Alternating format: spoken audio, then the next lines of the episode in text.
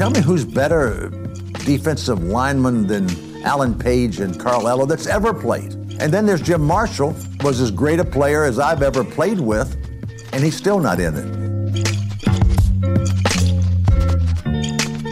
Good evening, everyone, and welcome in. It's another edition of Skol Stories.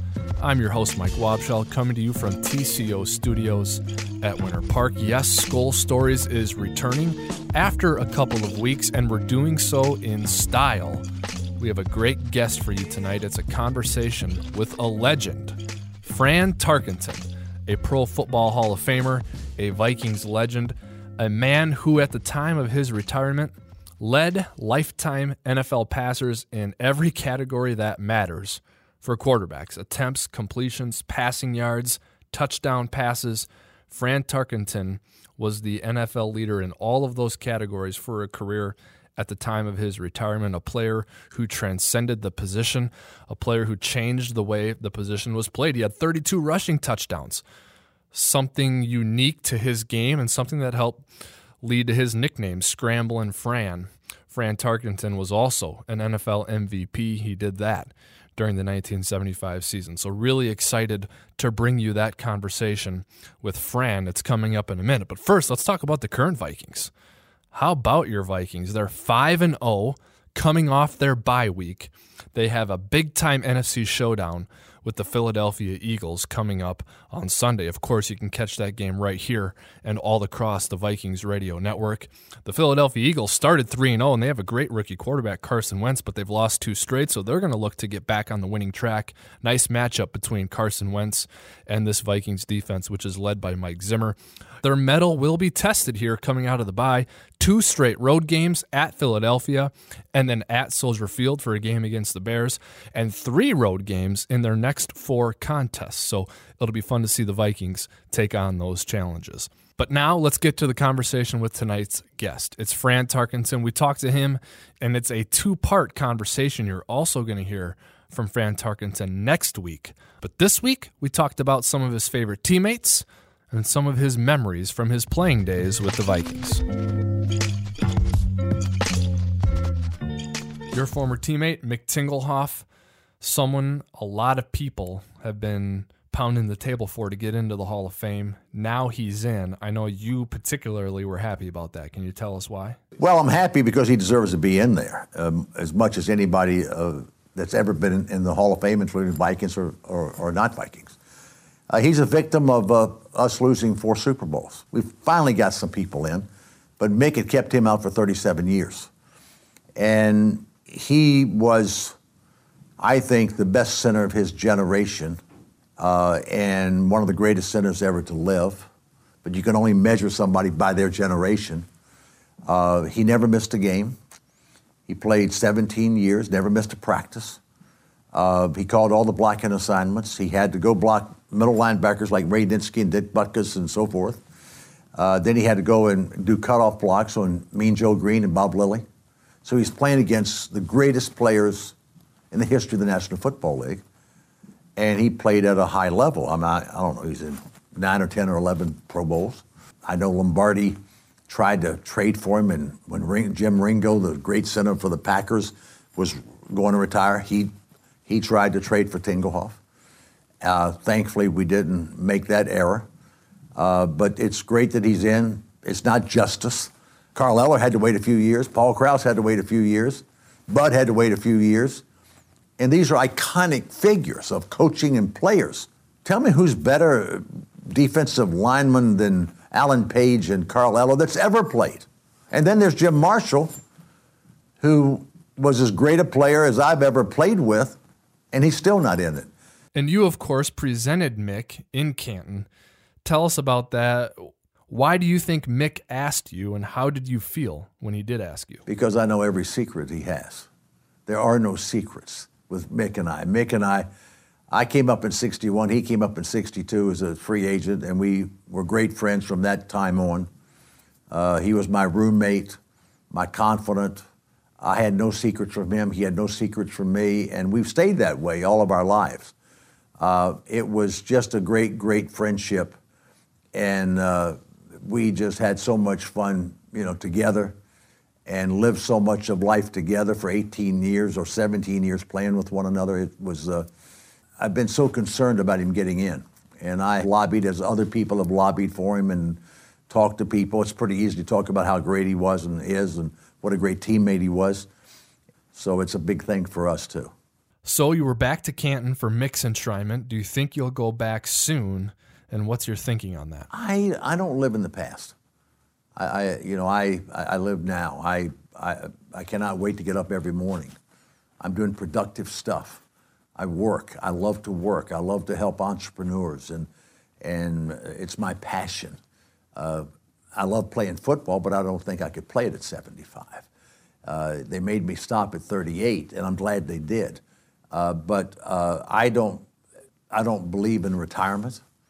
I don't believe the, the, mission of life is to, you know, go play football, go be in business, and go in retirement, and go down to the villages in, in Orlando and play croquet for the rest of my life. Uh, that's a waste. If God gives us some health when we're in our senior years, then we ought to use our skills and our experience to help somebody else do something good and that's what I do every day. And I really, I go back, and I don't go back to Minnesota very much.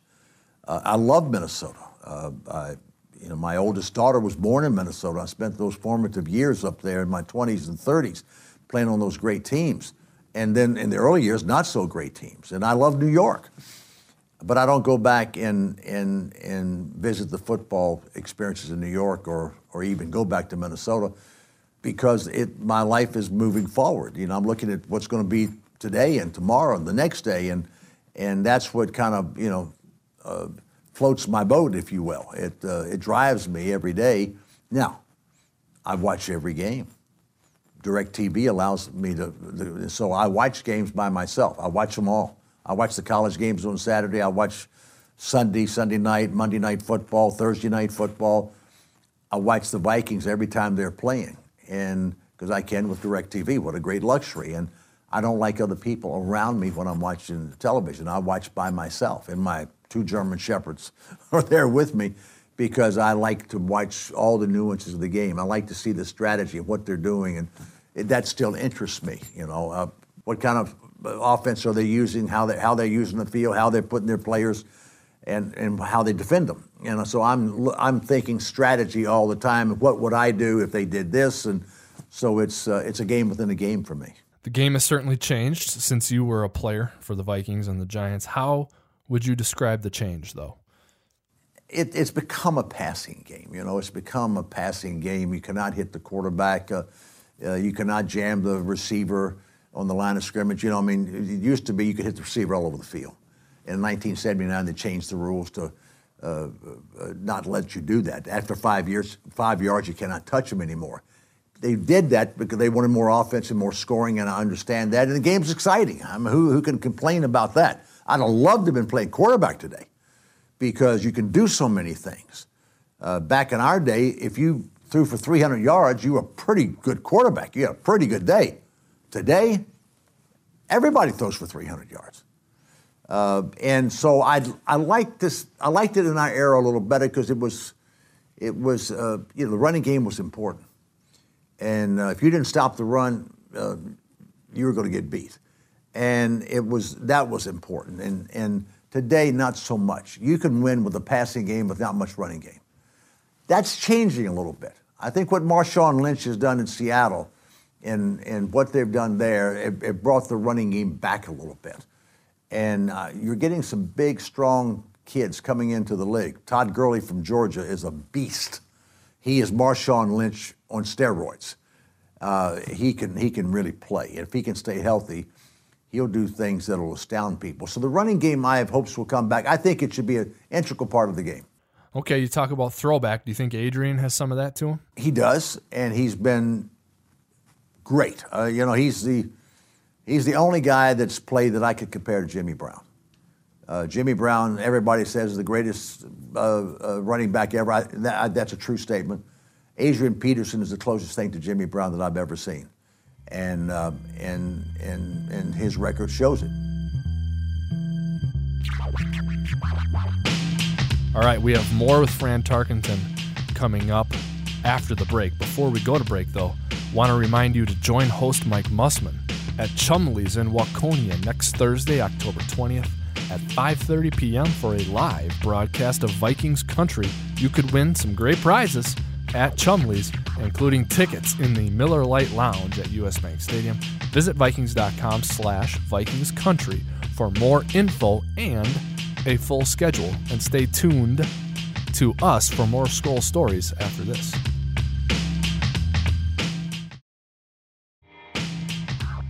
Good evening, everyone. We are back here at Skol Stories. More with Fran Tarkenton coming up in a minute. But first, 2016 exclusive inaugural season gear has just arrived at the Vikings locker room store, now open at US Bank Stadium for novelty items and apparel. Visit the official Vikings locker room store at Mall of America, US Bank Stadium, and of course online at VikingsLockerRoom.com. Let's get back to our conversation with the legendary Fran Tarkenton. All right, let's stick to the old teammate theme. I got something that can get you to go back to the Hall of Fame. How about Jim Marshall? Would that do it? Yeah, Jim Marshall. Uh, Jim Marshall uh, came up with the Cleveland Browns out of Ohio State.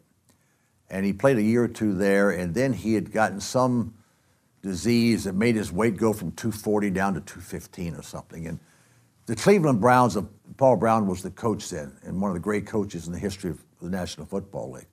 They had excess of players, and we didn't have many players. So Jim Marshall, along with about four or five other Cleveland Browns, I think we gave them a seventh round draft choice to get Jim Marshall and four other players who made our team. So he came to us on opening day against the Chicago Bears. I think Jim Marshall weighed 215 because he had not gained his weight back. And he started that first game and he started every other game for the next 19 years. He never missed a practice, he never missed a game. And he was an extraordinary player, extraordinary teammate. The Purple People Eaters, you know, we first had Jim was all alone, then Carl Eller came, and so we had two, two defensive ends who could go get the passer, and then in 67, we bring Alan Page in. And I thought, I played against them as well as with them. I thought of all the great fronts Pittsburgh front line, LA, Dallas's doomsday defense. Uh, uh, the toughest ones I played against were Marshall, Page, and Eller. You couldn't block them, mono mono. And Jim Marshall was the leader of that group. And for him not to be in the Hall of Fame is an absolute disgrace. Uh, he deserves it as Mick does. All right, head coach Bud Grant, what do you remember about him? Well, you cannot be a successful quarterback in football unless you are on a team that has great front office, that drafts great players, trades for great players, and you've got to have a great coach. I didn't get a chance to win until I came back to Minnesota in my 12th year. Now we got players. I've got a head coach, Bud Grant. I never had a head coach before. We had Jerry Burns. My office, we had a real organization. And I wasn't as good when I came back as I was in my first 11 years because you're not as good after 30 as you are before 30. But we won. We won six division championships, went to three Super Bowls in those seven years, should have gone to five. And because I was in a situation where you could do that. Tom Brady, as great as Tom Brady is, he's had Belichick. That's a that's a difference maker. And you thought Bud was a big part of that. Oh my gosh. He was it. If you don't have a great head coach, and there are not many great head coaches, you struggle. He was a great head coach. He had it figured out. He knew how to put things together. Now, we had players, and we brought in players. Jim Finks became the general manager. He was a great general manager. And he and Bud together put this group together and unfortunately, they, I was a sacrificial lamb and went to New York for five years, and they got five great players in return to help them get to where they got. All you guys played in all those games and had impressive consecutive starts streaks. Do you suppose Freddie Zamberletti had anything to do with that? Freddie Zamberletti was a trainer, probably 27 years old in 1961, and he was a great badminton player. We had badminton games on Sunday afternoons.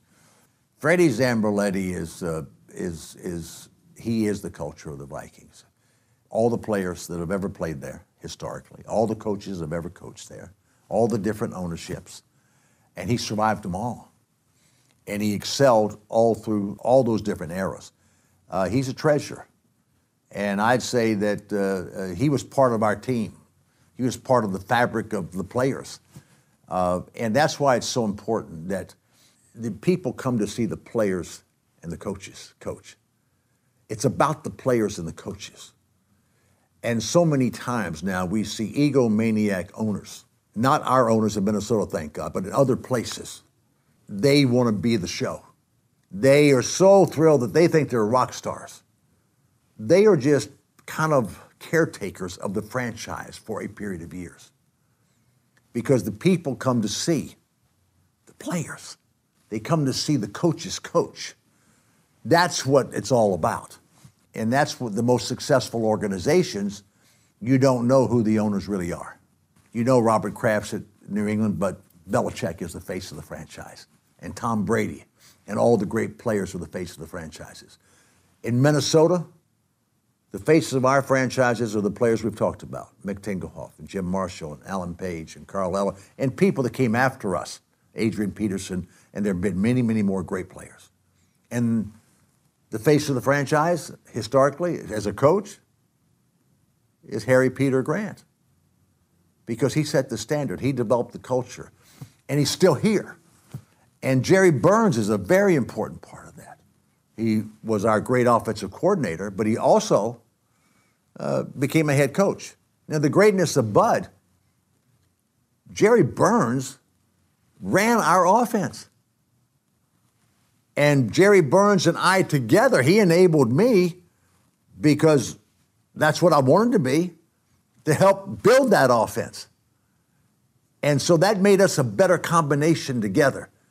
He allowed me, and Bud allowed me to be part of the design of what we did.